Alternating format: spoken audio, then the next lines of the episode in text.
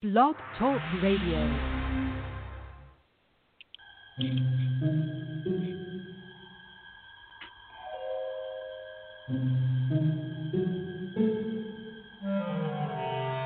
Archangels, ghosts, and Bigfoot. Oh my.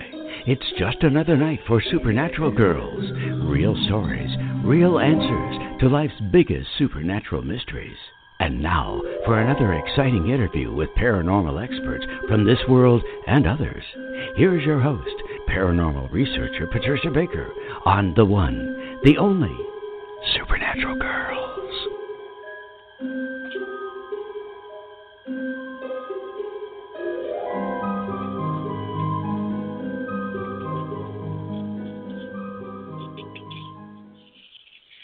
Welcome, everyone, to another exciting episode of Supernatural Girls Radio. I'm your host, Patricia Baker, and I'm here, guess what, everybody, with Patricia Kirkman, PK, who is feeling better, and she is joining us tonight for a little while to share the numbers. And then she's going to go rest again because this is quite a recovery you're involved in, PK, huh? Unfortunately, yes. I figured out I'm going to have to, as my kids say, get wrapped in bubble wrap. That's oh. the only way I'm going to survive these things. Crazy stuff. My goodness. Oh, gosh. it's so well, good to be everybody, back, especially with the guest we have tonight. What Oh, a doll he is. a dear friend of ours for so long is with us tonight. Robert Luca is here tonight. We're going to bring him on in a few Mhm. minutes, and we're going to get caught up with everything that's going on. You know, this is such a big issue, this harassment of UFO abductees by our very own government, and we're going to hear more about that and other things tonight. But first, let's check in with you with the numbers. What is happening? Well, we're we're in a two personal month, which means everybody's ultra sensitive, and they're feeling everything, and they don't want to be left out of the loop, and yet they're afraid to step in for fear something's going to happen. Emotions are going to be very key to everything, and find there's the tendency to say many things of overly sensitive nature that are going to set people up. Their hair goes up the back of their neck because they figure something else is coming. Well, there is, but it's not coming immediately. So people are fearful of what they say or what not to say.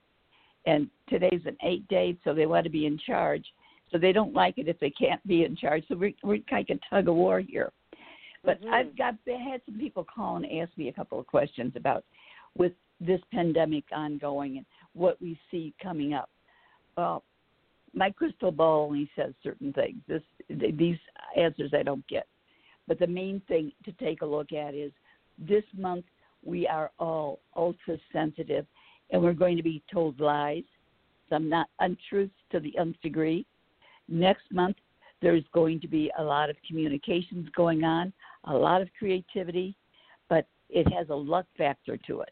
So getting through this time next month gives us hope. And I hate to say this, but when we started talking about 2020, we said at the beginning that this would be a difficult year because it dealt with details of things. It would deal with health, and that it has without doubt. But October is going to open the doors. There's going to be some major changes. So just hang on by your fingernails if you have to. It's going to get better. But we're going to have this up and down for the next couple of months. So don't trust everything you hear this month. There'll be some gossip going on next month, but it will be helpful in the end. The following month, details and health issues can be put in order. In the following month, major changes and things will start looking up. So I just thought well, that that's might help. good. That's good because I know you and I had discussed earlier that it also there's a, a feeling of unease. Now, certainly, we have a different Oh, world gosh, we're yes. facing today, but yeah, there's this feeling like something's coming, and we just don't know what it is. Now, when Captain Kramer was on, he did talk about there were, I think he said four or five different stages because they run the statistical Mhm. analysis on the future and what's coming.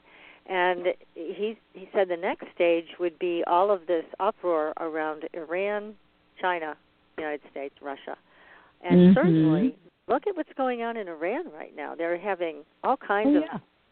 places hit, and yet they're not really talking about it. Some people are saying it's because these sites that are being hit aren't supposed to exist. So here we have all this turmoil. We have Egypt and Libya gearing up.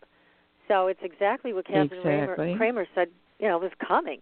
But the thing that is really interesting that he said, as you recall, um, it, it it's just amazing, is that the next stage after that would be an alien presence.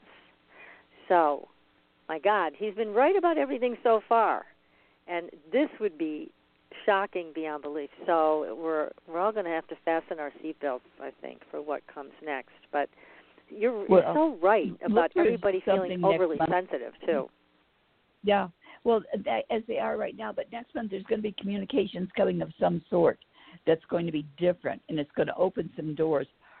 Then there's going to be the panic afterwards, because as much as people want to know, they're afraid to know. Mhm. It's Yeah. going to be a very strange. The next three months are going to be very very different and difficult, Mhm. and unless some of the powers that be get their heads placed out of the you know what's this and get some things taken care of for us, because uh, people are scared and they're doing stupid things. And then we've got that one small segment segment that's arrogant as can be, and they think they're invincible. Hey, folks, we've got to play it close to the vest. It's like a card game. You have to play what you get, but don't overplay your hand. We might get hurt. Yeah, and with all of the uproar about masks, and I've talked to people all over the country that are very disturbed by the fact that people won't take that extra precaution.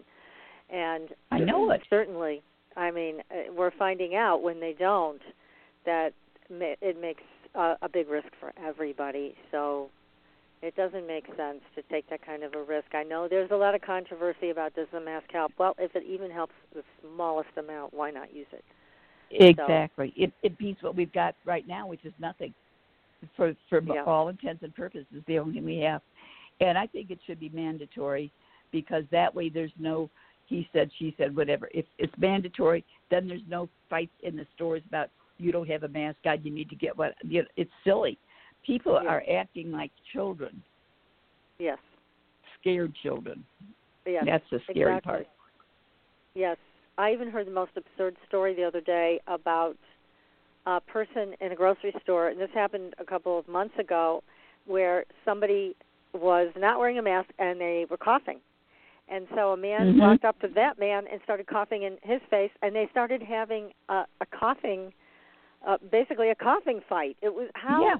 How silly.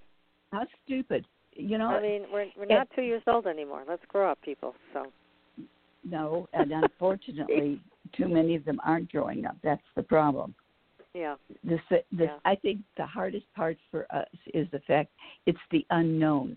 But if you take a look at all the things on the table right now, between the things that are ongoing universally, government wise, the uh, things that are coming out about everything from pedophilia to uh, oh God, you name it, we've got it out there. And hey, folks, let's take a look and let's take one thing at a time. Right now, let's get a group and let's get this health thing under control. Well, we've got a chance to take care of it. Fool around too late. Then what are we going to do? That's right. That's right. It would be too little, too late. So I know a lot of people here in New England. They get it. They're wearing their masks. I go into a place of business, and everybody's wearing a mask, and it does Yeah. uh, give me a, a source of comfort there. So, but yet I hear about other places where that's not happening, and it, No. it does create a different thing. they're talking about shutting things down again. California, of course, is is starting to starting to settle things down again. And you know, it doesn't take anything to put a mask on for God's sakes. Do Yes. it. If it works, we're safe. If it doesn't work, what have we lost? Yeah, you're right. As Exactly, it's going right now, I don't like the end result. I mean, you know, hey, it's my kids and my children's future that we're playing with. Just think of it in terms of that. It isn't just about us. It's about our neighbors. It's about the elderly. Right now, they're talking about they're saying bringing in refrigerated cars into uh, trucks into Arizona because of what's going on here. Yeah, well, you come have on. This victims of bodies to deal with. I know, and uh, yes, I know it's very concerning. So we all need to do what makes some sense and see if we can beat this thing sooner rather than we, later. I I think we can if we all do what our fair share is. That's Yes. looking at taking care of one another. yes, It's exactly. a chance we've got.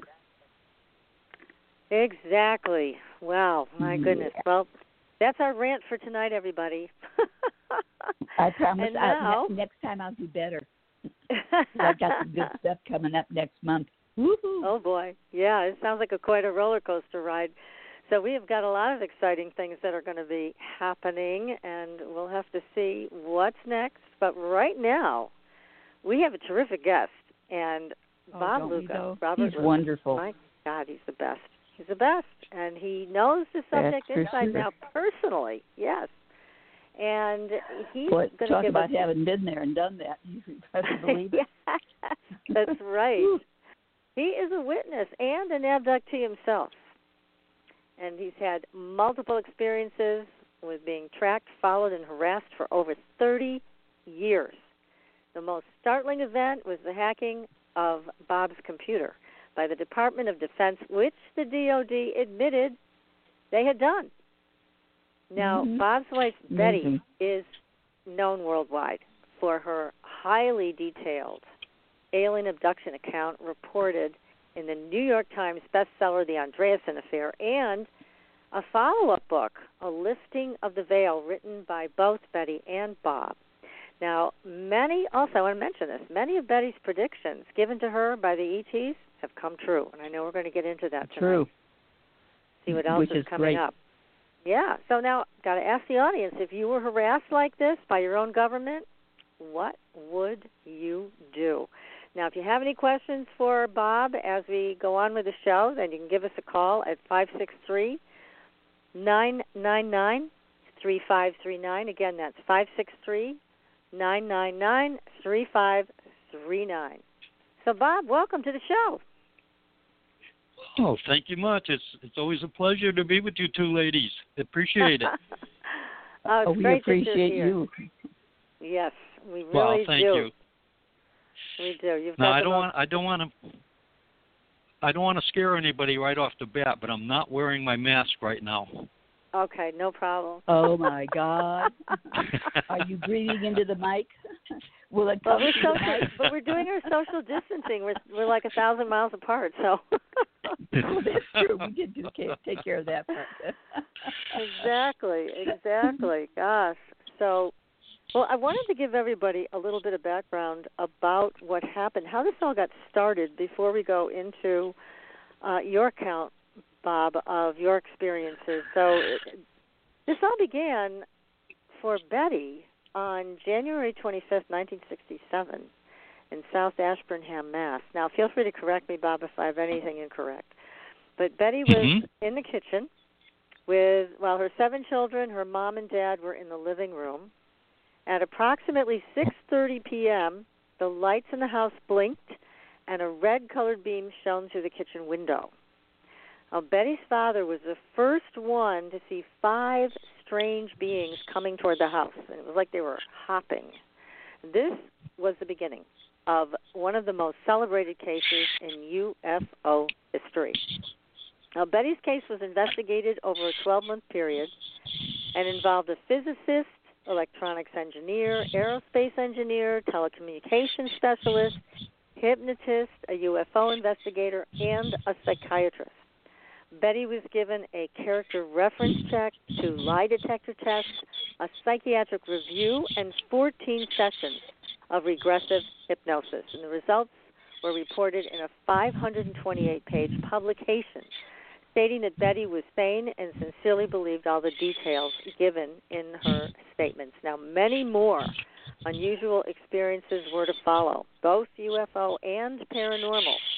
And when the alien abduction experiences became public, both Betty and her husband Bob, who's with us tonight, were shadowed relentlessly by government agents. Now, the Andreasson affair, written by Raymond Fowler, became a bestseller in 1979, And Fowler continued documenting Betty's experiences as well as your experiences too, Bob. And he penned four more books, including The Andreasson Affair Phase 2, The Andreasson Legacy, The Watchers, and The Watchers 2.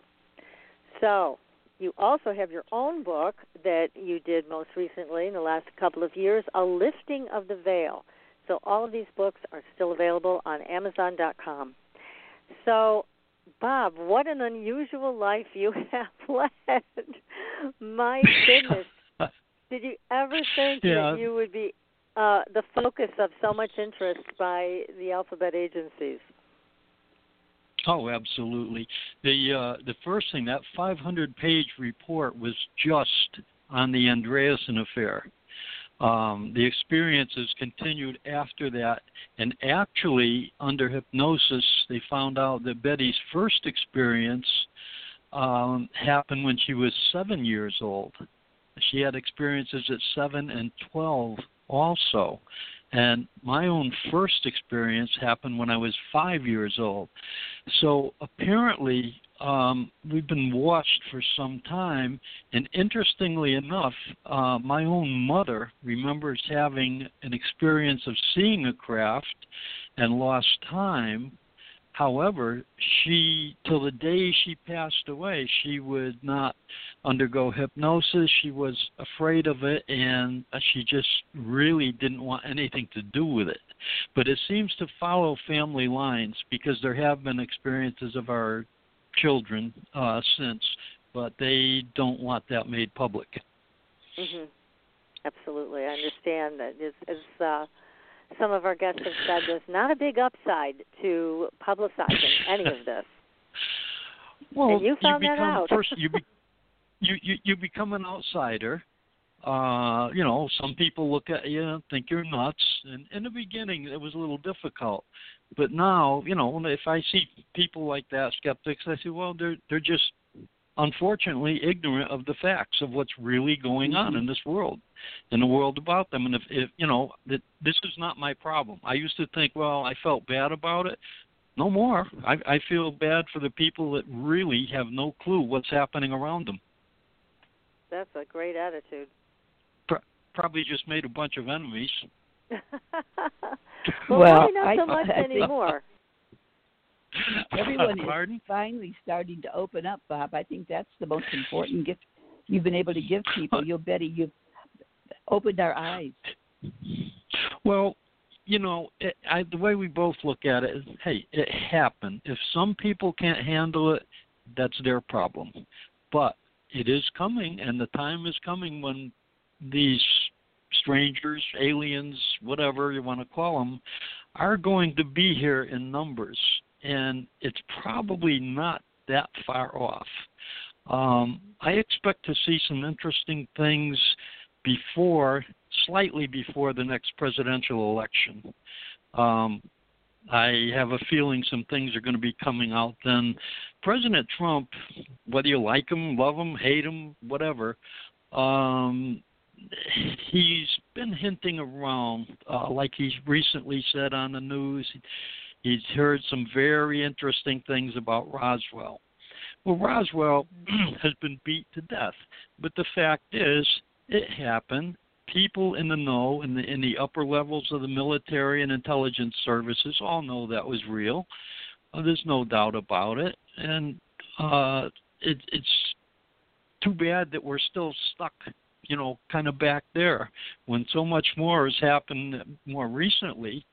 And people just need to open their minds, look at what's really going on, and you know, stop the BS. It's, there's a lot of hardworking investigators out there in the UFO phenomena, but unfortunately, there's a lot of people passing around a lot of BS and disinformation as well.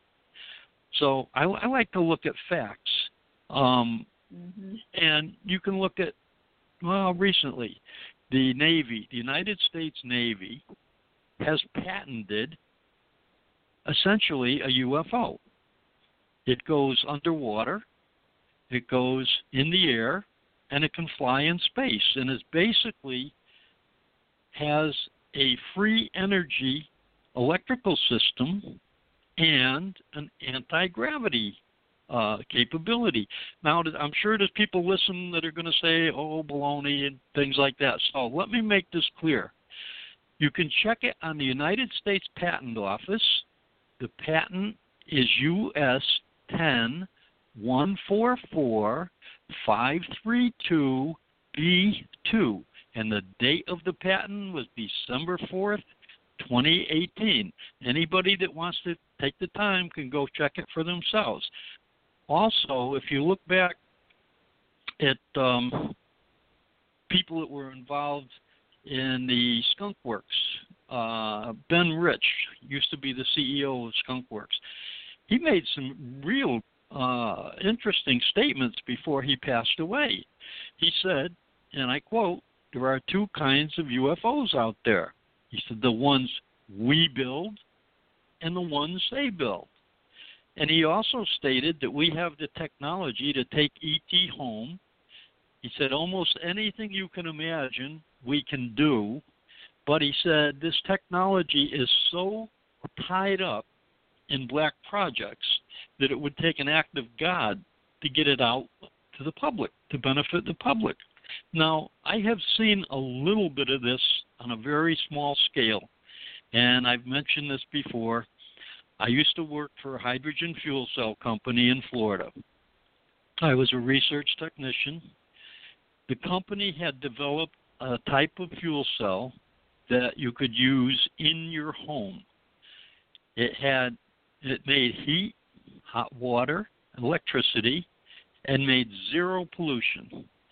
Now, the company called Energy Partners was ready to uh, uh, buy a factory and go into manufacturing this device. Well, what would happen if they did? You would not need to buy oil for your furnace. You could disconnect from the power lines. So that apparently bothered some people. And I'll tell you what happened.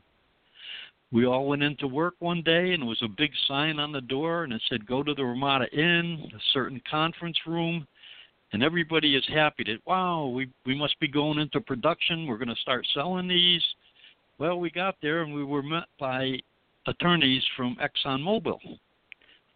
And guess what? They bought the place up. That was in 2002. And I haven't seen those things anywhere in the U.S. Uh, the, the, plain and simple, at least my opinion, they wanted to kill the technology because they want to keep selling oil, of course, and they don't want you to disconnect from the power lines because the people that be, the people that really run the world, are the people that have all this money and control mm-hmm. over the rest of us. Right. So that's just a that's just a very small scale. So when you look, when I look and say, well, I know what some of the UFO technology is, and I know darn well why they don't want it out because the people that are going to suffer are the elite, the ones that presently control the world's finances. I believe like there's something like 150 companies that control 80% of the world's money. So they don't want to lose that. You know, and people need to wake up and realize what the heck is going on. We are basically well we're we're stuck. You have to buy gasoline for your car from them. You you have to you know, buy electricity for your house, and by God, you have to go to big pharma, if, or most people think you have to go to big pharma if you have a medical problem, because right. these three things are going down the tubes if alien technology mm-hmm. is ever released. And I hope it's before too long. To be honest with you, the world needs to be changed, and we need to stop. Also, because of these these three major companies, we have polluted the living daylights out of everything our ground, our water, our ocean, our air. This has got to stop. Plain and simple, it's got to stop. And it's still, people don't see it as related to the UFO phenomena, but it is because the technology available could put an end to almost all of this. You're so right. And, you know, it makes me think, too, about solar. Like, for example, when we went to get solar here, because we were getting gouged, I mean, I was getting lectured to by you know why are you using so much electricity in this house? It's like believe me it's not me. They're raising the rates monthly is what's happening. Look at the bill. And so when we got solar the thing is we still had to go through the electric company. So it's exactly. you know you still have to have a partnership with them. You still have to play by their rules unless you go completely off the grid which is really tough they don't make it easy to do that so you're right. You know, they've got us so tied in to the system. It's really hard to get out of it. You know, one of, right. one of the and things that, that they're talking about with with everything being shut down. Look at how the sea animals and things of this nature are all coming back, re- rejuvenating, because we're no longer polluting with the products that they're trying to shove down our throats. Yes, and they they said that the waters were clearing up in Venice and other places around the world because we weren't out there crabbing them up like we always are. So, yes, it made right. a huge difference. PK, you're right. Well, also, there's an area in the Sargasso Sea where the, I believe the amount of trash in there is almost the size of Texas. Ugh. Why are we doing that to a pl- place where we live? We're, we're killing our environment, and people aren't realizing when the environment goes or the oxygen leaves the air, guess what? We're going too. We're That's not going right. to be here. That's right. And That's that's, right. irritating. I'm not ready to move to another planet yet. Although My it might ship be doesn't interesting. work.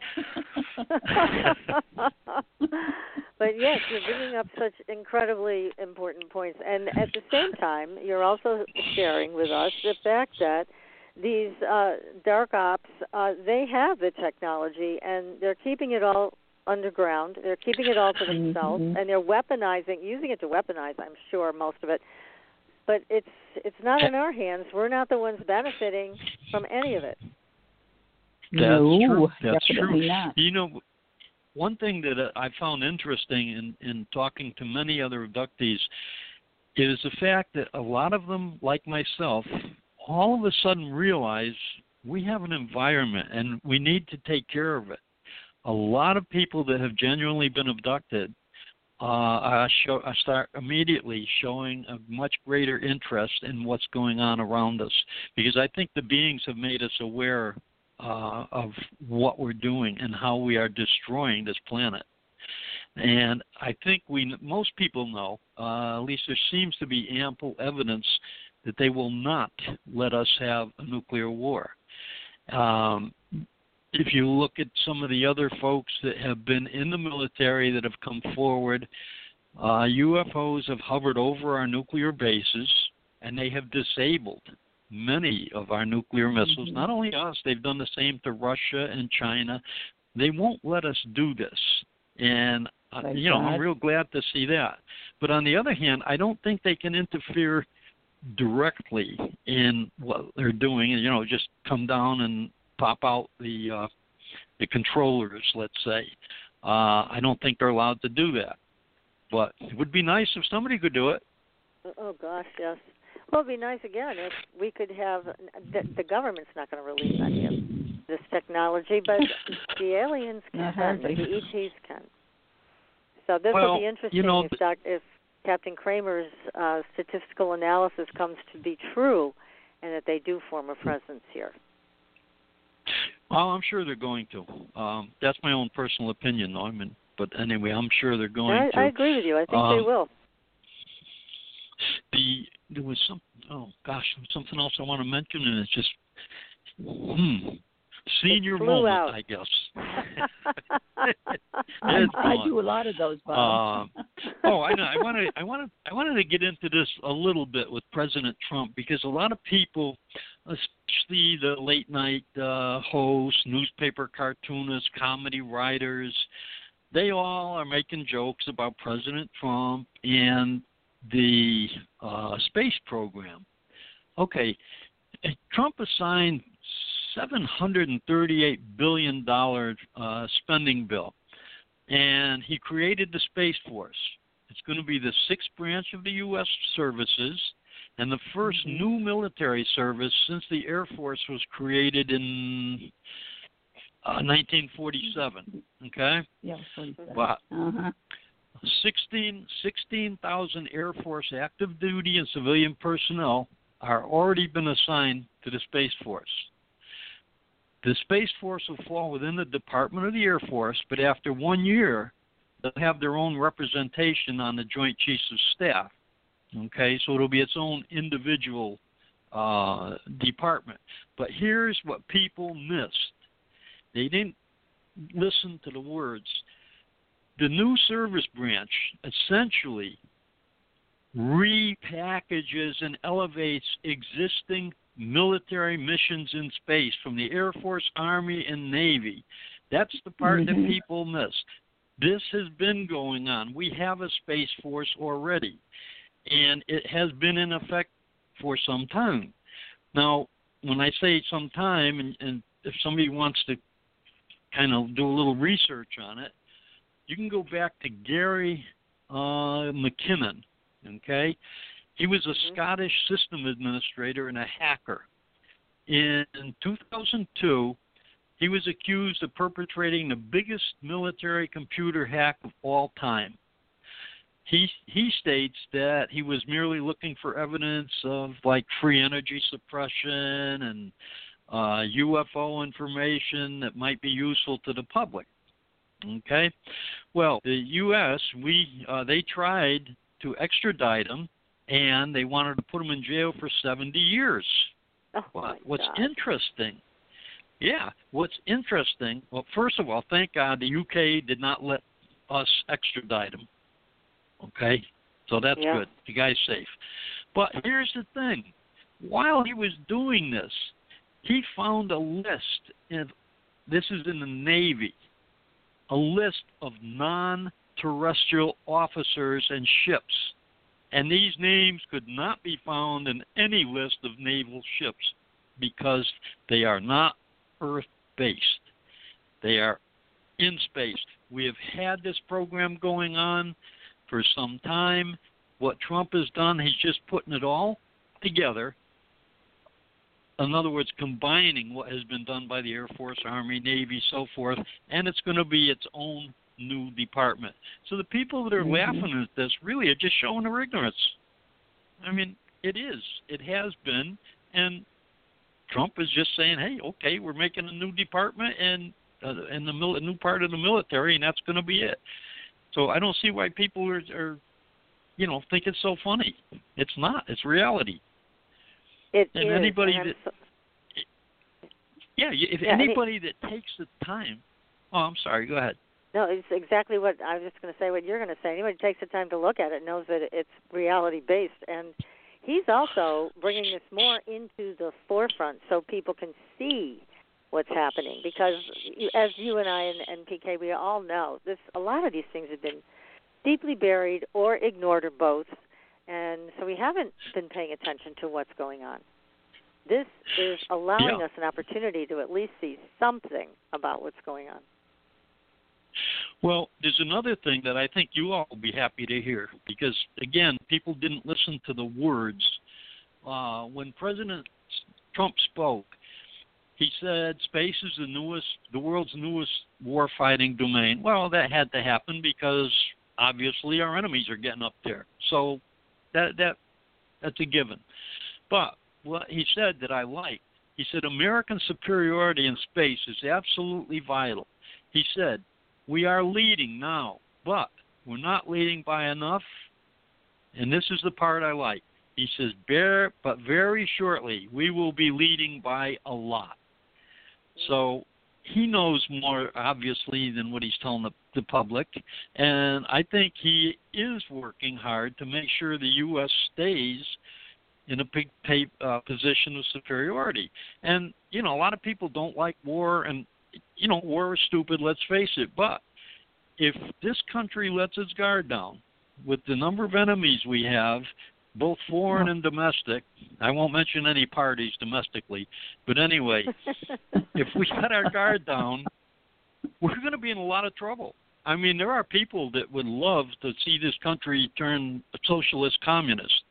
Mm-hmm. Definitely, unfortunately. It, yeah, and if they had a shot to do it, they would. So you know, I think, like I say, Trump is he's a little coarse. He says what he thinks. A lot of people don't like him because of that, but he is uh, going to push us to the forefront. And I hope, I can only hope that in the next election in November, that people aren't foolish enough to elect Mr. Biden because, quite frankly, nothing against the man, but if you look at his own speeches, I don't think the man is qualified. I think he does have some problems with dementia or something like that, and he does. I, I just don't. Yeah, I just don't don't think mm-hmm. it uh, would be right to put him in that position. So we'll if all have to just. him in, Bob, I I think it's simply so that they can put somebody else in his place that they can't run yeah. right now. Well, they could put in the vice president they want, and then say that he was unfit exactly. to serve, you know, a year or two down the road. Uh, and it's too bad. I He's, don't he's think probably they'll wait all that long. Yeah.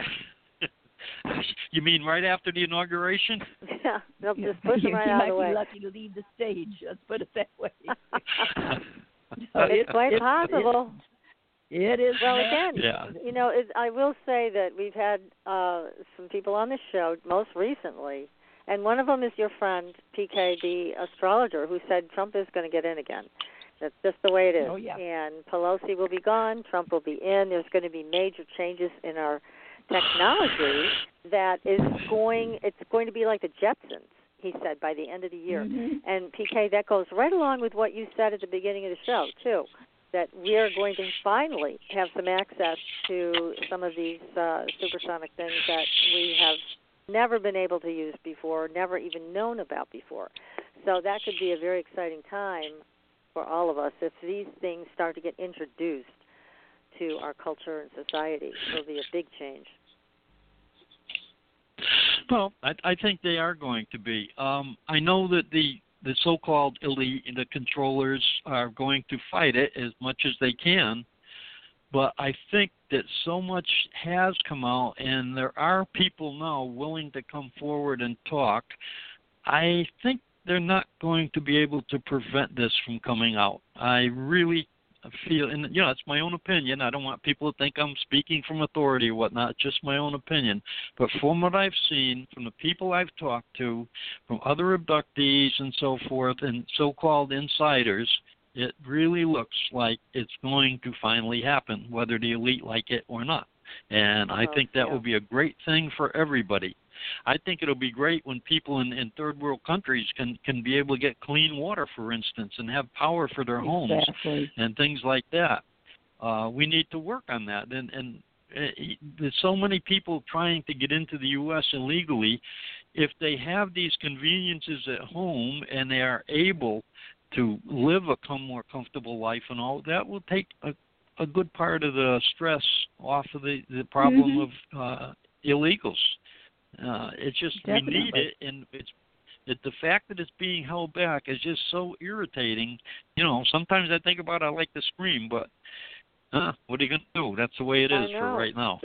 Well, you and Betty have seen some of this technology firsthand because you've been aboard the ship, and your beautiful wife also is a talented artist who is able to recreate in her paintings and her drawings the ship, the beings, the technology, and I do think that's one of the reasons why everybody was in the government and the shadow government was so interested in both you.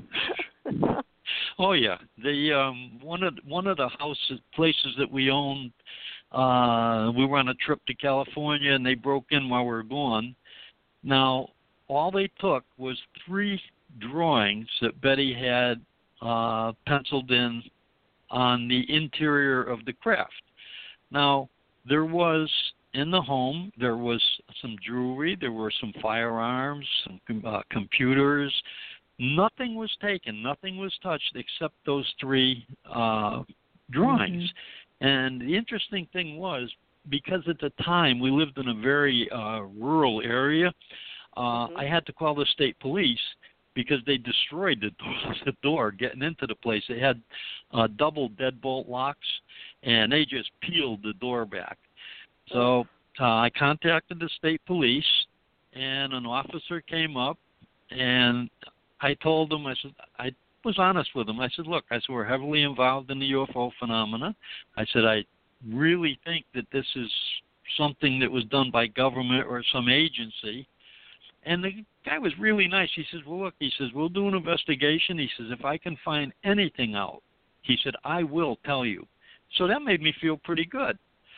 Yeah. Well, about a week late, yeah, for shortly, for uh, about a week later, I went down to his office, and it was another cop there, another state trooper. So I said, "Where's Officer so and so?" He said, "Oh, he's been transferred." I said, "Well, where is he transferred to?" "Oh, I don't know." He says, "I don't have that information." So I never got a hold of the officer again. Strangely enough, people would disappear like that. Um, there's another Mhm. instance I'd like to mention. You know, we had endless numbers of black unmarked helicopters, Huey UH-1s and uh, Sikorsky Blackhawks over our home. You saw them at Yeah. your home. I did. Right. Well, I had contacted the military, the FAA, the CIA, the FBI, anyways, everybody trying to find out who the heck owned these things. And I was uh, flying myself at the time. So when they went over, I took notes. I got the approximate altitude, the compass heading, the time of day, and all that. And I sent them to the Federal Aviation Administration, uh, General Aviation District Office in Boston because we were under their jurisdiction. Well, one fellow there, when I described him, he said, That sounds like a CIA operation to me. Oh, And I said, oh, okay. And now I had sent them pictures.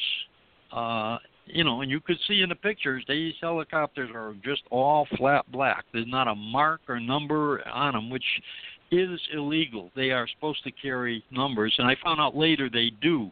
But the numbers are painted on so close to the color of the body that you can't see them unless you're standing on top of them. Oh, So, to make a long story sake. short, one of the agents, a Mr. Sam Martino, came down to our house on a Saturday morning. That's how interested he was. He came down from the Boston to our home uh, in Cheshire, and he left a note on the door because we weren't home. Well, sometime later, uh, we did a an article for Connecticut Magazine, and they took it upon themselves to locate witnesses. Well, they found him because after uh, he had left the note, when I called uh, Monday or Tuesday, he had been transferred, and nobody there could tell me where he went. okay, very strange coincidence. yes. But anyway, Mhm. yeah, uh, they they did. Um, Connecticut Magazine did locate him, and when I interviewed him, he said, "Oh, oh, I don't know." He says it must have been just uh, shadows or lighting, and they didn't realize uh, what the helicopters were. That was his answer after being interested enough to drive all the way from Boston to Connecticut to our home to talk to us personally. So, Unbelievable. for some- God. Somebody got to him. oh, you think you think that Yep. one's bad? Betty and I were on vacation in Florida. So we decided to go to Cape Kennedy and visit NASA. But, you know, it's it's quite a facility, and I mean, the technology is really great, interesting to look at. Well, we thought while we were there, we thought, hey, why not see if we can get an interview with the administrator? So we went to the the guard desk and we told them that we were writing a book and we would like to interview the administrator. Was there any chance at all that we could get to see him? Well, he made a call on his phone and he told us that yes, we could see him. He was willing to talk to us. And it's oh great.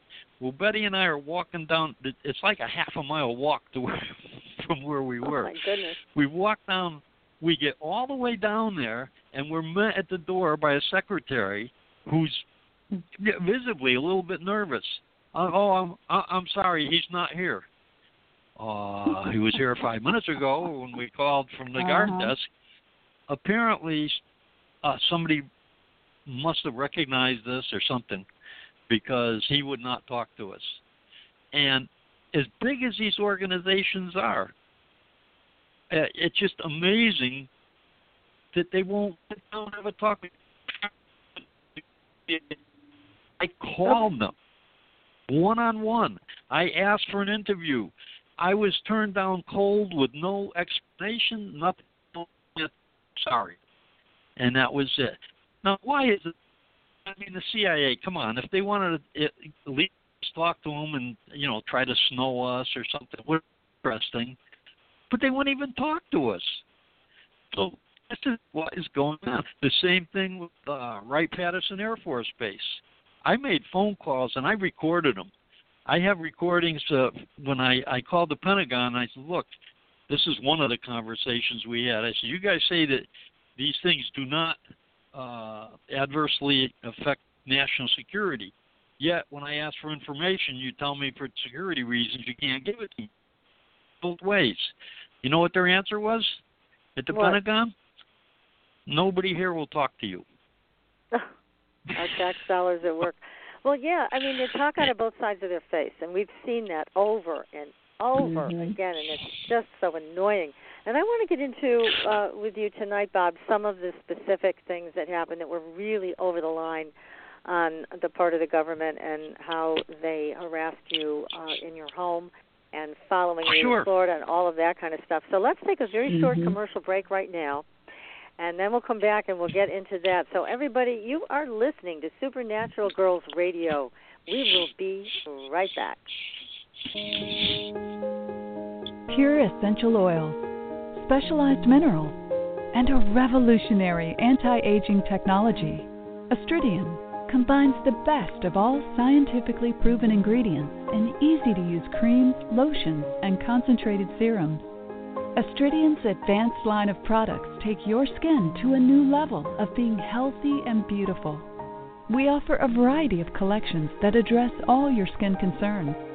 The Essential Anti Aging Series treats and moisturizes your skin for a long lasting younger look.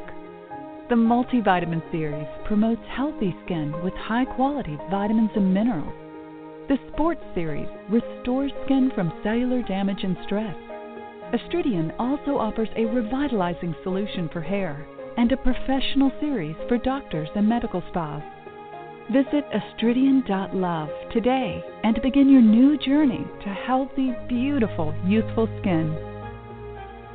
Astridian, beyond your expectations.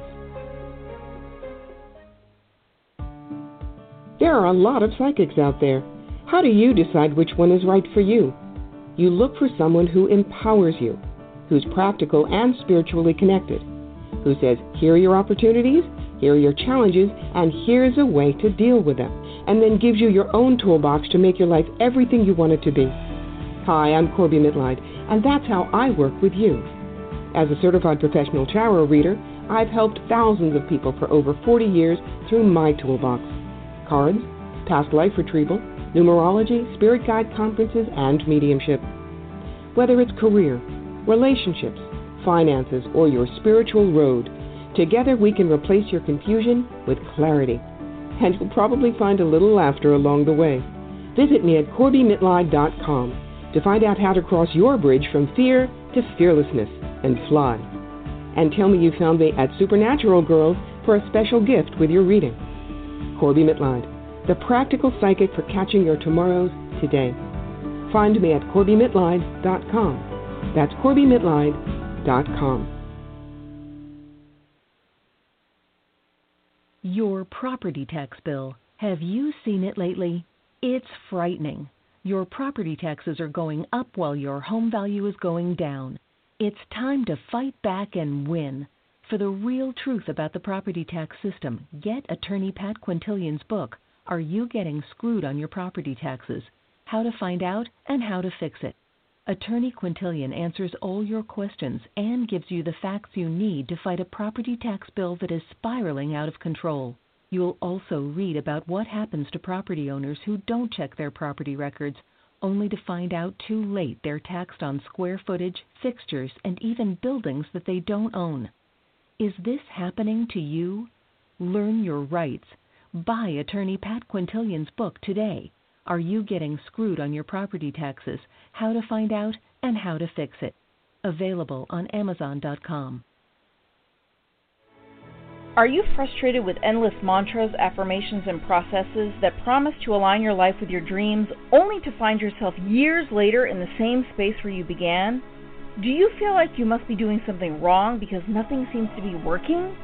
Don't you just wish that someone could shift your consciousness for you and your life could align with your desires without all the effort? Well, your wish is about to come true. Hi, I'm Carrie Cannon, and I have a gift that allows me to align the consciousness of others to be in harmony with their dreams. The best part is, it requires no particular effort on your part. Upon listening to a consciousness alignment, people have reported instant energy shifts, financial windfalls, soulmate connections, healed relationships, physical healings, and more.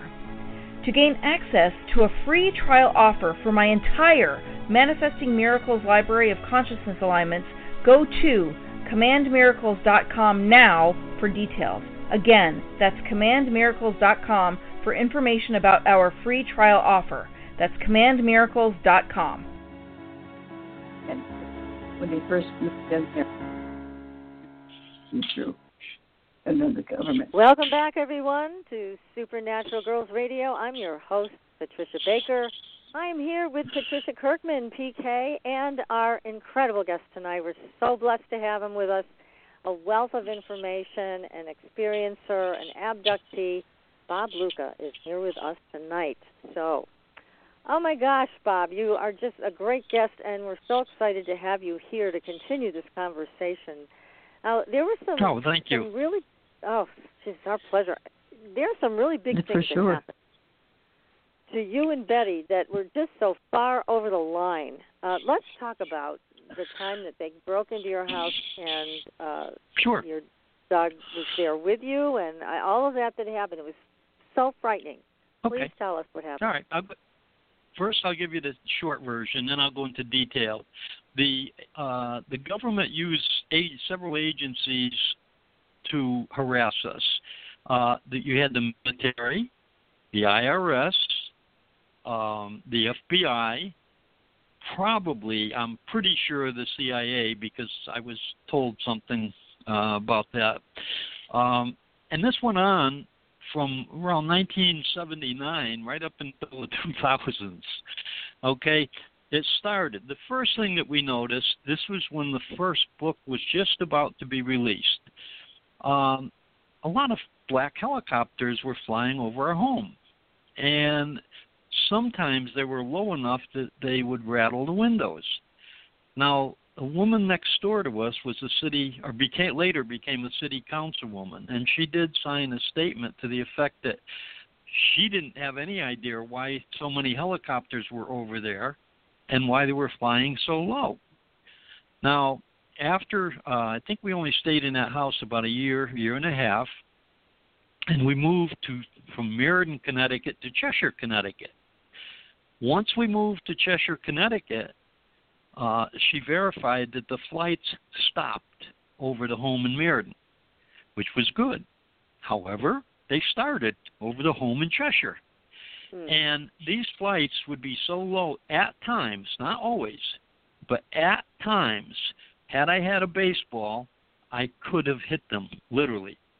Now, I took approximately 200 photos of these helicopters at different different times, and uh, I wrote everybody I could think of the military, FBI, uh, civilian helicopter manufacturers, and nobody could tell me whose helicopters these were. However, on one one point, uh, I mailed a photo. Um, oh gosh, I can't think of the helicopter manufacturer that makes Hueys, Sikorsky? and I got it. Pardon? Was it Sikorsky? No, it was the other one. Okay. Bell, Bell helicopter. Oh, Yeah. Bell Okay. helicopter. Okay. Right, and I got a response from Mr. Dick Tipton. He was their public relations person, and I had sent that photograph. And I have a letter from him to this day. I have the letter. He said, This helicopter was manufactured, but it did not leave here in that condition.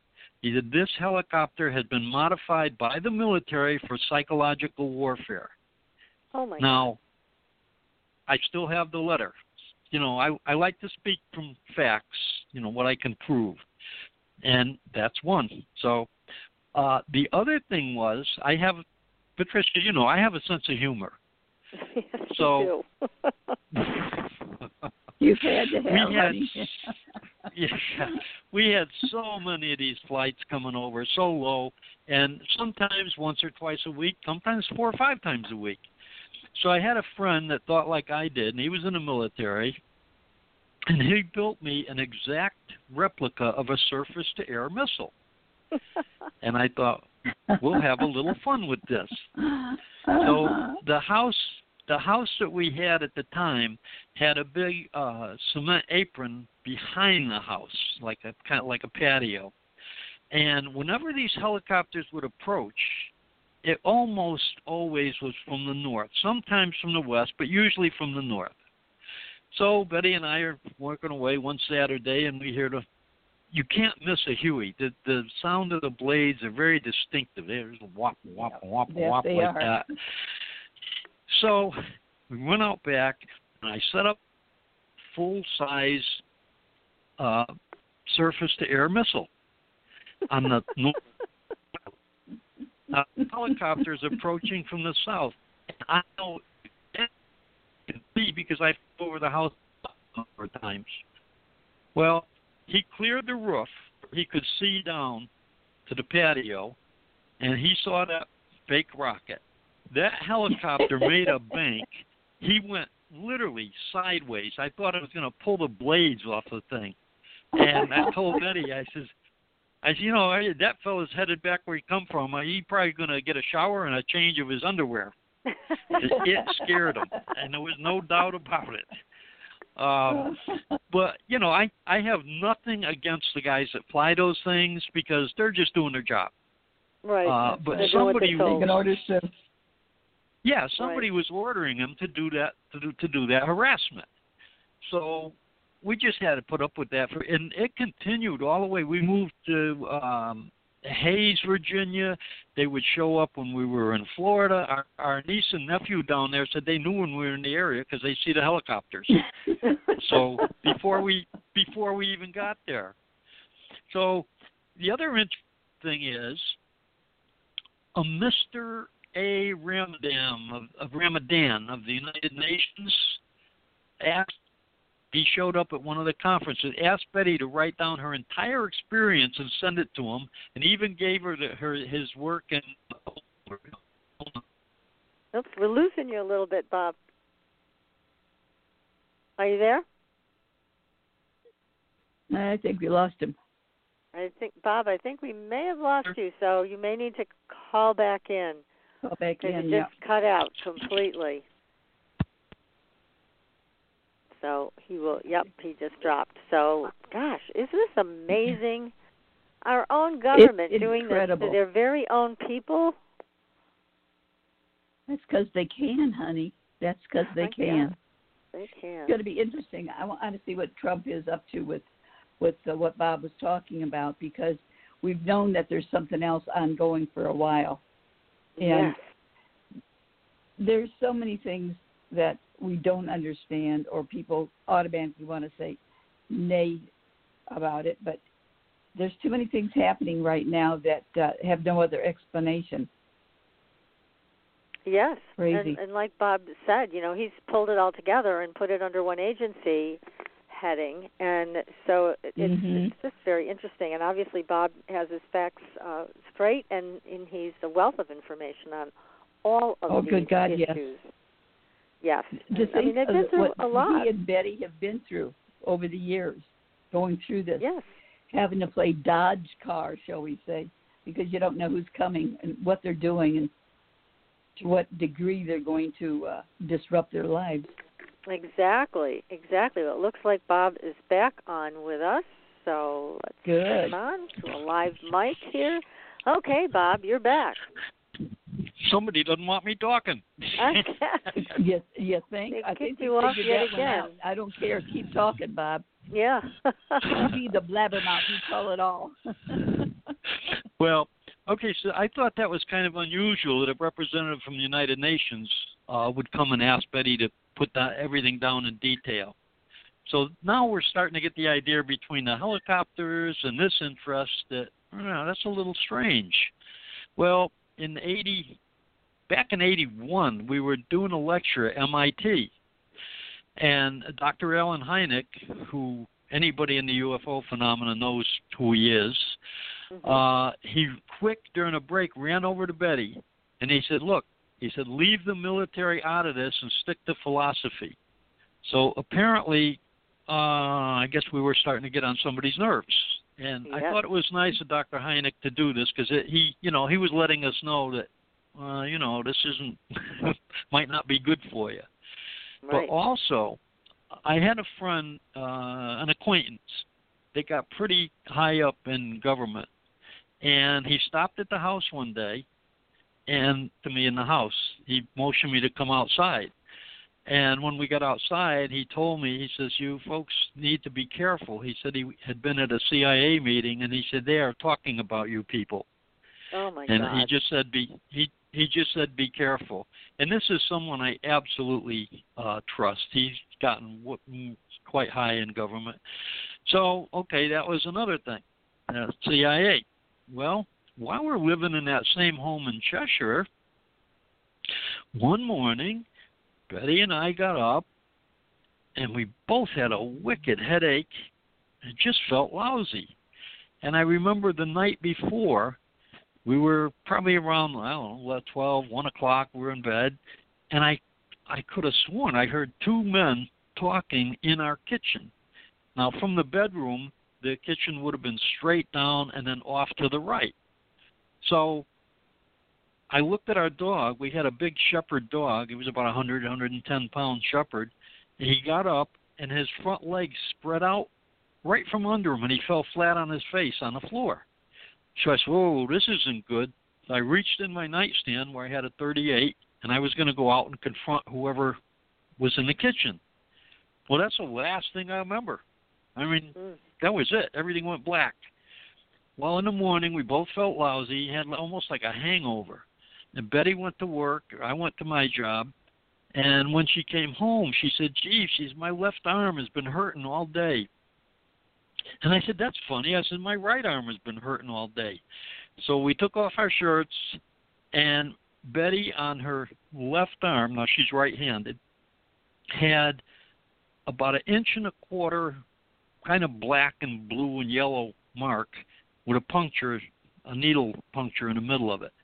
I had the exact same thing on my right arm, and I'm left handed. So mm-hmm. apparently, they got in the house and I don't know if they questioned us under some drug or if they were looking for something that I had in my possession and I may still have today.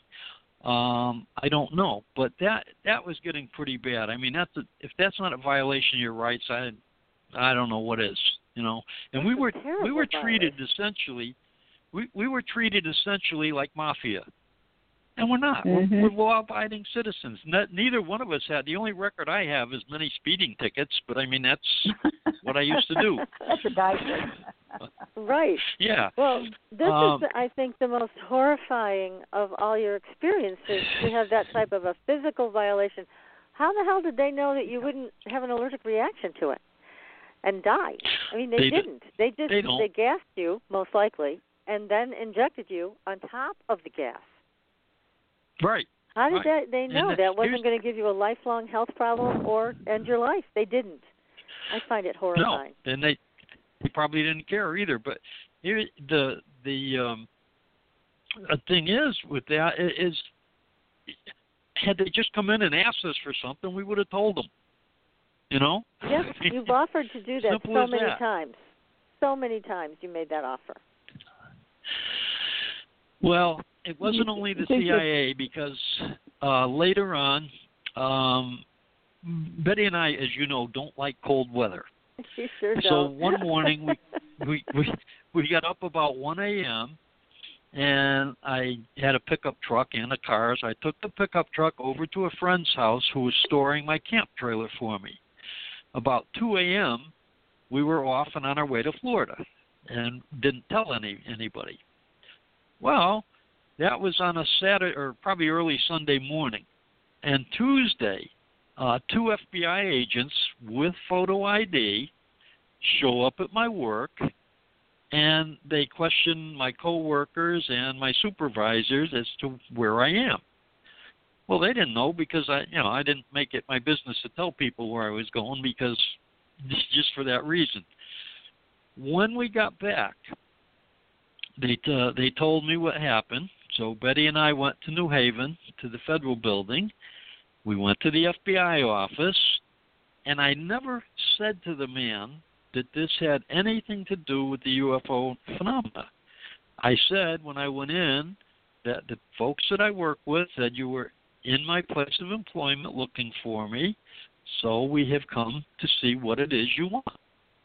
Well, the first thing I was told, we can neither confirm nor deny that we were at your place of employment. Yeah, standard FBI answer. Okay, Right. but the interesting the interesting thing is, I still did not tell him this had anything to do with UFOs.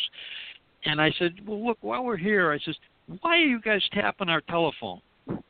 And he just looked at me. He said, well, he said we usually get blamed. He said, but in your case, it's not us; it's Air Force intelligence. That's what he told me right out. But when I talked to Air Force intelligence, they said, "Oh no, we'd need a court order for that. It must be the FBI." So you can see that it's a little bit difficult to get really accurate information from those people. Yeah, it is. It's very difficult. But you are the only person I've ever met in this entire field that actually caught them with their pants down and they admitted it. Tell us about the Department yeah. of Defense. Okay, this is interesting. My computer was being hacked more off and on, let's say. So I started tracing the numbers. And I said, you know, something something is not right here. I'm not nobody should be that interested in my computer because I don't have anything in there. I don't keep the good stuff, so to speak, in the computer. Just mm-hmm. that reason. So I start checking the numbers and I get this one.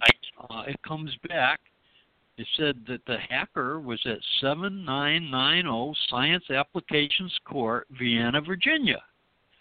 And it gives me the computer number, the name of the person, the operator, the network is the Department of Defense, and this one says the Space and Naval Warfare Systems Division. Now, Oh, what would they want in a computer of two average people, like Betty and I? Right. Yes. Well, if that wasn't bad enough, 48 hours later, the Army hacked my computer. And I caught them as well. And it was from the same exact address. Okay? Oh my God. So now this is getting irritating. So I write them. I wrote the um, Inspector General. I couldn't think of the name there for a minute. Mine's getting a little Mhm. slow at my age. So I wrote the Inspector General, and I asked. I said normally. I said I wouldn't bother with this. I said, but two hacks in 48 hours. I says, why is my computer being attacked? And I got a letter back from the Department of Defense on their letterhead stating that they had checked into it, and yes, in fact, it was their computers. And they said, and it, I have this in writing, that they would do an investigation. Well, I'm still waiting for that investigation. Yeah. It hasn't happened yet. okay. So You know then I says, all right. Well, you know, no sense of humor, these fellas. So then I started on the FBI. Uh, I told the FBI. First, I went to the Attorney General, the United States Attorney General. Said my computer's being hacked. Whose jurisdiction does this fall under, and so forth? And they said it comes under the jurisdiction of the FBI. So I write the FBI and I complain and tell them that I would like an investigation done. Six months later, I still hadn't heard from them. So I got to be a real pain in the butt. I started filing freedom of information, all kinds of things on them. And it got to the point where I sent them certified mail with a return receipt. They wouldn't even pick it up. That's Wow. how irritated they they were. So then I went to F, I went to FBI headquarters, um, which is here in Virginia, and they wrote me back a letter, and I I have the letter in my hand, and here's what it says: Records which may have been responsive to your requests were destroyed on February 8th, 2010. And then below it says, this response neither confirms nor denies the existence of your subject's name on any watch list. well, that's BS because I know that, you know, when we were Oh, followed, uh, we were also, that was another uh, thing, we were followed pretty much wherever we went. And being Yes. that when I was a when I was a youngster, I built hot rods and race, you know, street raced. That was that was Mhm. my thing. That's what I did. Well, some of the cars that were following us, I managed to get behind and get the license plates, and I gave them to uh, police officer Larry Fawcett, uh, who you you know, Patricia. Or you know. right. Mhm. And he ran them through the police computers, and lo and behold, they weren't issued to anybody.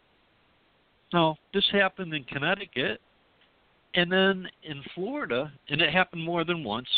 In Florida, Betty and I were camping on uh, Lake Worth on Lake Worth Road in the Lake Worth campground. I guess we got enough Lake Worth in there. Okay. we went to the we went to the laundromat early in the morning to do our laundry. Nobody was in there except the, the attendant and then Betty and I. So we're doing the laundry and this big Buick pulls in, pulls in kind of fast. Guy gets out of the car, jumps out with a camera, bing, bing, bing, takes about three or four pictures, gets back in the car and takes off. And Betty asks the attendant, says, "Is this place for rent or sale or something? That why are they taking pictures?" And the woman said, "I don't know." Well, I had run out and I got the license plate before the guy got out of the yard. And again, I gave it to Larry Fawcett. And again, guess what? Un, un, unissued. Plates didn't belong to anybody. So now this this is years into into this going on. Then in uh, 2000, remember this started 1979. In 2000, Betty and I purchased a condo in West Palm Beach, Florida, and uh, you know we, we like warm weather, so that seemed like a good move. Right. When we got there, there is a guard gate, and you have to show ID at this guard gate to get in. Well, we came in, and the silver car came in right behind us pretty quickly. So I said, I don't believe it. I think we're being followed even down here. So I went zipping around. The roads are kind of complex in there. I mean, there's like 15,000 people in this area if when Mhm. it's full to capacity.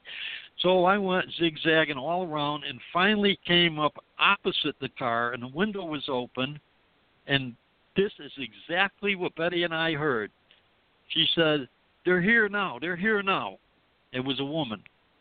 So, you know, why why even bother?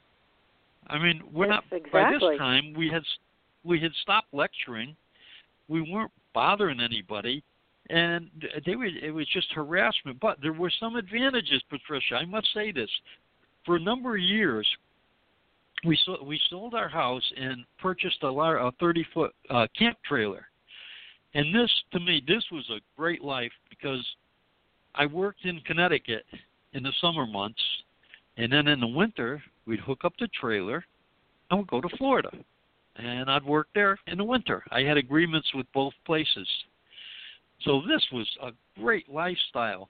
But the advantage was whenever we got to either Florida or Connecticut, I had my phone hooked up instantly. I mean, immediately, even on Sunday. It was one case. We Isn't pulled that in. funny? Betty, yeah, Betty and I pulled in. Uh, this was we came back to Connecticut, and it was late in the day in the afternoon. So we, I'm a kind of a techie guy, so I just hooked up the phone myself to one of the outlets that was there. Well, the next day, which was Sunday morning, there's a guy from the phone company there, and he says, I have to straighten this out. I says, Why? What's wrong? He says, Well, you could be calling all over the country and we wouldn't be able to charge you. And my my thought there was, damn it, I wish I knew that when I hooked it up. right. right. But oh uh and we we were uh th- there's times even when we went out of state where we'd be followed by uh either state police, sometimes local police, but usually state, and they'd be behind the car for quite a while, and you could see them looking. Apparently, they were checking our license plate because in one time in Tennessee, uh, my car broke down. We pulled over by the side of the road, and we weren't there three minutes tops, and a state trooper pulled up What's the problem? I said, Oh, hmm, got a car problem. So he arranged for us to be towed to a place to get it fixed. But it just seemed strange to me that he turned up so darn fast. I mean, Yeah. we never, ever were short of uh, assistance from police or anything like that. Now, some of the other things, the more subtle hints, um, when we were in the campground in Florida, uh, Betty was working in Middletown, and she went her way in the morning and my way. Well, she come out one morning and she come out all excited, and she said, "Look at this." In the back of her car, we didn't lock doors there in the campground. In the back of her car was a gallon, like kind of like a big pickle jug, and it was dead, dead rotting meat in Ah. the jug. So That's disgusting. you know, I, I you know I might be a little slow, but I kind of took that as a hint. Yeah. Yeah. Maybe maybe somebody was maybe somebody was trying to tell us something. Uh, but another interesting thing when we moved out of the home in Cheshire, I forgot to mention this before. We found a tree stand. There's a large tree in our driveway about 40 feet from the house, and it Mhm. was a uh, somebody put a tree stand in there. Now, why that's unusual? We didn't have any kids in the neighborhood, so I don't know if somebody was watching us from there or not. I'm going to back up It's a quite little likely bit now. because yeah, it's not like it was a hunting chair or something. You weren't out in the middle of the forest. You were in a suburb. So exactly. why why else would they do it Mhm. except to have a place to watch it or mount a camera, microphones, Oh, yeah. whatever. I mean, you know, it it gave Yep. them a vantage Probably point. I'm all of sure. the above. Yeah. Well, what was in what was interesting, the the surveillance in the 80s, you know, was was pretty heavy, but around 1982, the end of 81, beginning of 82, Larry Warren called me at my job. He saw an article on us in the Hartford Courant that we had been lecturing at MIT on the UFO phenomenon. So he decided to call me at work. And I didn't know Larry Warren from Adam, but he told me at my job, he said, Look, he says, I just I got out of the military, I was in the Air Force. I said I had a UFO experience while on active duty in the Air Force and I'd like to tell somebody about it. So I thought, well, you know, we've been pranked before several times by people pulling stuff like that. But I said, okay. I made uh, an agreement with him to come to our house at a certain time. I said, well, maybe it's worth listening to, maybe not. Who knows? But anyways, he showed up, and we spent hours with Larry. Um, I recorded him. He drew us drawings of what he saw. Turn, turns out Larry was a witness to the landing at Bentwaters Air Force Base, outside of Bentwaters Air Force Base in England. Right. And for his trouble, he was in Southington. He was severely beaten uh, sometime later. Uh, actually, uh, opened his skull up with a pipe. Uh, so this was, you know, not good. But anyway, he was the one that actually broke that open. And to, today, a number of uh, men that were on duty with him have come forward and verified this. And I think there's a movie about it. There's been a number of TV shows about it. And once that happened, once Larry came to see us, lo and behold, the the uh, surveillance on us even increased. And we couldn't go anywhere. They were parked down the street. One day we came out, left the house. I didn't get a block, and this car pulls up from the out from the curb and follows us. So I went into a churchyard. There was a sign there. It says uh, "No exit," but I knew there was an exit up top. So I drove up there, and the guy parked right at the entrance to the road that I went into the churchyard with. Well, Betty and I came around the block and we're facing. We ended up facing the guy, and this was great fun because he was obviously shook up. He just took off, boom, down the street, and we were laughing. But we thought it was so funny. Neither one of us get the guy's license plate. But I'm sure it was one of those that had been uh, tailing us or keeping an eye on us at that time. Even at home, we did um, well, we did some radio shows like this at home back at that time. And just before one show was starting, a black Cadillac pulled up on the same side of the street as our house, and he parked right at the end of the driveway. And then a white van pulled up on the other side of the street and parked directly across from our house. Now, why this is interesting, neither nobody exited vehicles. And they sat there for the whole duration of the show we did, which I believe was an hour show. Well, during a break, intermission, I went out and I tried to get fairly close to that Cadillac, but the the windows were black and I couldn't. It was dark. It was nighttime. I couldn't get a license plate, and I was not going to go up and rap on a window because I thought that might be hazardous to my health at the time. but just a little bit. Once, yeah, but once the interestingly enough, they had to be listening in because once the show started winding down, three minutes from the end of the show, they both took off. With the interesting thing here is, their lights were off I could oh. not see any license plates, and one one was on the wrong side of the road because they were both headed the same way in front of our house. So, oh my goodness, you know, but sometimes there were some there were some funny moments. Um, in yes, I mean again with your good sense of humor and your good attitude, you were able to keep a, a oh, strong yeah. you, sense you, of reality, and you, you didn't let them, you know, scare you off. Oh no, no, we had fun with them. If if you, I think you know, you know the place in New Hampshire, the campground that I'm talking about. Yes, where Betty I and I used to. Oh, okay. Well, one day we came from Connecticut up to New Hampshire to a campground, and we had a uh, we were tenting at the time. We got a beautiful site right next to the water, which was quite cold coming down the mountain stream. So I put all our, you know, soda and whatnot in there in the stream, and we tented right next to the the stream.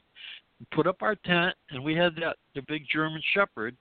So I drove a big stake in the ground, and we chained him to that right in front of the tent door. Mm-hmm. Well, we're there maybe ten minutes, fifteen minutes tops, and this black SUV comes in and he parks at the site directly opposite us. Now, first off, it's a black SUV. Second off, there's just one guy. Third, he finally gets out. It's getting just getting not really dark like twilight, and the guy gets out with a tent, and he can't put it up. He can't assemble it and he's swearing a blue streak. And you know, we can hear him. Betty and I are in the tent laughing. I think this was our tale. But anyways, he's swearing up a blue streak out there. Finally, he throws. You can hear the metal bars clanking on the ground when he threw everything down. And he went and he slept. He slept in the SUV. so that was another little bit of uh, entertainment for us.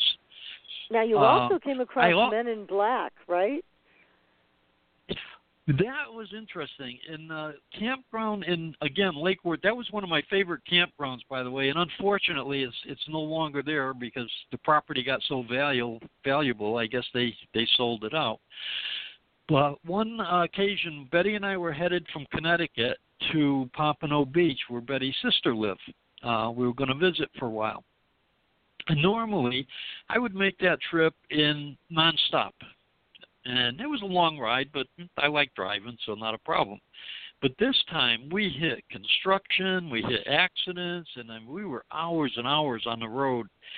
So we got as far as Lake Worth, and I told Betty, "Look, I'm dead tired. I'm going to pull in here. We'll get a get a lot in a campground." And we had a car that was a hatchback, and it had seats that folded down, so you could be reasonably comfortable in it. Mm-hmm. So we went in, and while I was getting the lot, and this was interesting, two people were talking about a UFO sighting there the night before. Wow. I thought, Oh, wow, wow. that's interesting. But I was dead tired, and I did. I was not going to get involved in a conversation. So I got our our lot down there. The way the lots are laid out, the roads run east and west, and the lots run uh, north and south. So the compass in the car is reading dead north. Okay, we parked the car. We're sitting there talking, unwinding a little bit, and this thing, the size of a grapefruit, comes through the door on the driver's side, and it looks like a disco ball. It's oh all God. different colors, and it's like like reflecting or sparkling. It goes through the car and out the other side. And Betty and I looked at each other and said, "Did you see that?" Yeah, we both saw it. Okay, that's weird. Well, finally we got a little wound down, put the seats down, made ourselves as comfortable as we could. We figured we'll get up in the morning, take a shower, and start fresh and head off for her sister's. Well, I don't know, twelve, one o'clock. It was late. Uh, I had to use the restroom. Well, we were, I don't know, maybe 20 yards, 30 yards from the restroom. But before, just before that, what woke me up, I heard a car come in and park. And I looked, and this car parked behind us at a 90 degree angle to us. And it was a black Cadillac. So I thought, well, probably guys or somebody's trying to beat the campground out of their out of their fee, you know, and didn't think mm-hmm. anything more of it. I went to the restroom, and I'm coming back, and I, as I approach the rear of this Cadillac, I notice it's got yellow pla- New York plates, which I was familiar with because Connecticut, you know, we see a lot of New York plates. Right. As I'm as I'm walking past the car, this is where it gets weird. All four doors opened exactly at the same time, as if it was one door opening. And these Oh, wow. four guys get out, and they are they're very skinny. They're Asian looking. They have on a black. Each one has a black suit, black shoes, black tie, a black hat with a brim, and a white shirt. And they're looking at me. I'm all four of them are just looking at me. So once I took a look at them, I really didn't feel anything as far as fear or anything like that because these guys looked like a good wind would have taken them away. hmm So I walk by and I'm staring at them, and I get past the front of the car, and they do uh, almost like kids do with musical chairs. They rotate around the car, they get back in, and they shut all the doors again, exactly like one door. I heard one noise. All four doors shut at exactly the same time. That is So I'm weird. thinking, oh, oh. yeah, that's what I thought. I said, boy, these guys are a little weird. They But here's the thing: was- we got up when we got up in the morning, Patricia. The compass, which was pointing north, was now pointing almost due east. That should That's happen. Yeah, that's another The- weird thing. Unfortunately, Bob, we're running out of time, and I. This has been just a wonderful, wonderful evening with you. I know PK. Well, I so much enjoy. it. I I enjoy talking with you guys all the time because Oh, you you want to bring to people what's going on, what's happening, get truth out, and I think that's great. well, we have to, and you are superb at You're sharing fabulous. all of this information. Absolutely fabulous. Now, again, I want to I mention the talk name like of that. your I'm- book, The Andreasson I'm Affair. going to get a big. and- oh yeah. and The Lifting of the Veil are both available on Amazon.com. They are highly recommended books by both PK and myself. Excellent books, very well written. And Bob, we're just going to have to have you back so we can continue this conversation because it was so incredible. Thank you so An- much. anytime. Okay, Well, thank we'll- you both. I certainly appreciate it. Oh, You have Well, a great we evening, both enjoyed it. Yeah, you Thank too. Okay. you, And Bob. I, I hate to okay. end the show. Bye-bye now. so fabulous. Thank you. So next did. week, everybody, uh-huh. we'll be back again with another great show. We're going to do some ghost hunting. Be sure to join us. Until then, see you on the Blue Highway. Good night, everyone. Good night. Good night. night now. Thanks for listening. Tune in next week for another radio adventure with Supernatural Girls.